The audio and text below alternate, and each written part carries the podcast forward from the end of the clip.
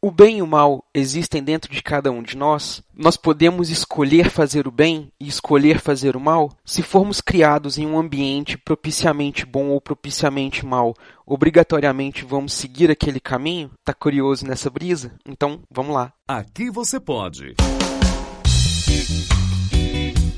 Pode brisar com Eduardo Filhote. Então, fala comigo, querido ouvinte. Antes da gente começar aqui, eu queria citar aqui uma fábula. É chamada da fábula dos índios Cherokee. Né? Uma, é uma fábula dos dois lobos. Certo dia, um jovem índio Cherokee chegou perto do, do seu avô para pedir um conselho. Pouco antes ali, um dos amigos dele havia cometido uma injustiça com ele. E ele, cheio de raiva e tudo, foi lá buscar o, o, o conselho dos, do, do, do ancião da tribo. Aí o velho índio olhou no, no, nos olhos do neto dele e falou assim: Meu neto, eu também às vezes sinto um ódio grande daqueles que cometem injustiças e não sentem arrependimento por nada. Mas o ódio corrói é quem o sente e nunca fere o inimigo. É como tomar um veneno desejando que o inimigo morra. Aí o jovem ficou, né, olhando ali, curioso pro avô dele, surpreso, e o avô dele, o, o sábio índio, continuou. Várias vezes eu lutei contra esses sentimentos. É como se existissem dois lobos dentro de mim. Um deles é bom e não faz mal. Ele vive em harmonia com todos ao seu redor e não se ofende. Ele só luta quando é preciso fazê-lo e de maneira reta. Mas o outro lobo é cheio de raiva. A coisa mais insignificante é capaz de provocar nele um terrível acesso de raiva. Ele briga com todos o tempo todo e sem motivo nenhum. A sua raiva e o seu ódio são muito grandes e por isso ele não consegue medir as consequências de seus atos. É uma raiva inútil, pois sua raiva não irá mudar nada. Às vezes, é difícil conviver com esses dois lobos dentro de mim, pois ambos tentam dominar o meu espírito. Aí o garoto olhou fixamente para os olhos do avô dele e perguntou: Mas qual dos dois lobos vence? Aí o avô dele deu um sorrisinho, olhou assim para ele e falou bem baixo assim: Aquele que eu alimento. Então, querido amigo brisa ouvinte que está me ouvindo aí agora, o que, que eu quero dizer com isso? Né? O que, que essa mensagem quis dizer? Por que, que eu estou compartilhando ela com vocês? O bem e o mal são coisas que estão no mundo, fazem parte da natureza, é algo natural, é, é necessário para que a gente conheça a luz, conheça a escuridão, para que você conheça o frio, conheça o calor. É como se o mundo fosse uma grande dualidade, né? Você tem tu, em tudo o seu oposto.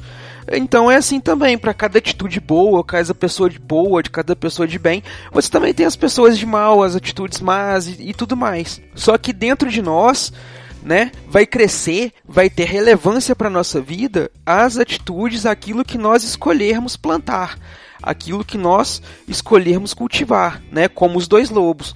Nós temos o bem e o mal dentro de nós e cabe apenas a nós decidirmos como levar isso adiante. A gente vai escolher fazer o bem ou fazer o mal, né? Uma coisa muito interessante disso é um personagem dos quadrinhos que demonstra muito essa tese, que é o Magneto, né? Ele é um vilão no, no, na origem clássica ali dos quadrinhos, na mitologia clássica dos quadrinhos dos X-Men.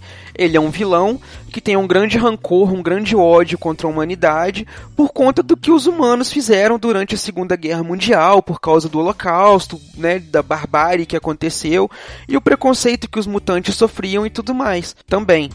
Só que tem um universozinho paralelo dentro do universo Marvel principal, que é chamado de A Era do Apocalipse, onde o professor Xavier é assassinado antes de, de criar os X-Men. Então ele nunca criou os X-Men. Com isso, nunca existiu um grupo de heróis mutantes para se opor, fazer oposição aí contra o Apocalipse, um dos maiores vilões do universo Marvel. O que que acontece então? O Magneto é que se torna o líder dos X-Men, o fundador dos X-Men, para fazer frente contra os abusos aí causados pelo Apocalipse.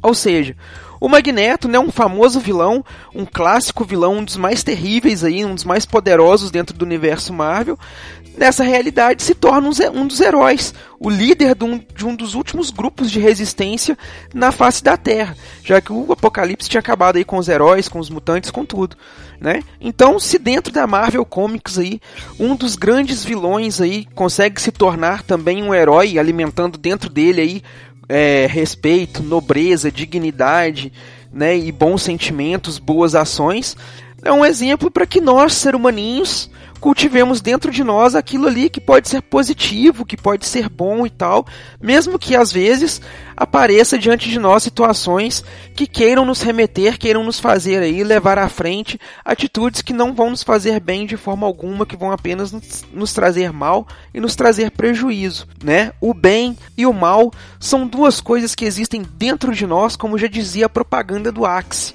O bem e o mal estão dentro de você, né? Então, todo mundo tem aí o bem e o mal, cabe apenas a nós escolhermos qual nós vamos alimentar. É como aquela mensagenzinha ali falando na nossa cabeça, né? O anjinho de um lado e o demôniozinho do outro. Qual a gente vai dar ouvidos é com a gente, né? Espero que você aí, amigo Brisa ouvinte, dê preferência por cultivar o bem. Fazer o bem faz bem. Nos vemos aí na próxima brisa. Valeu!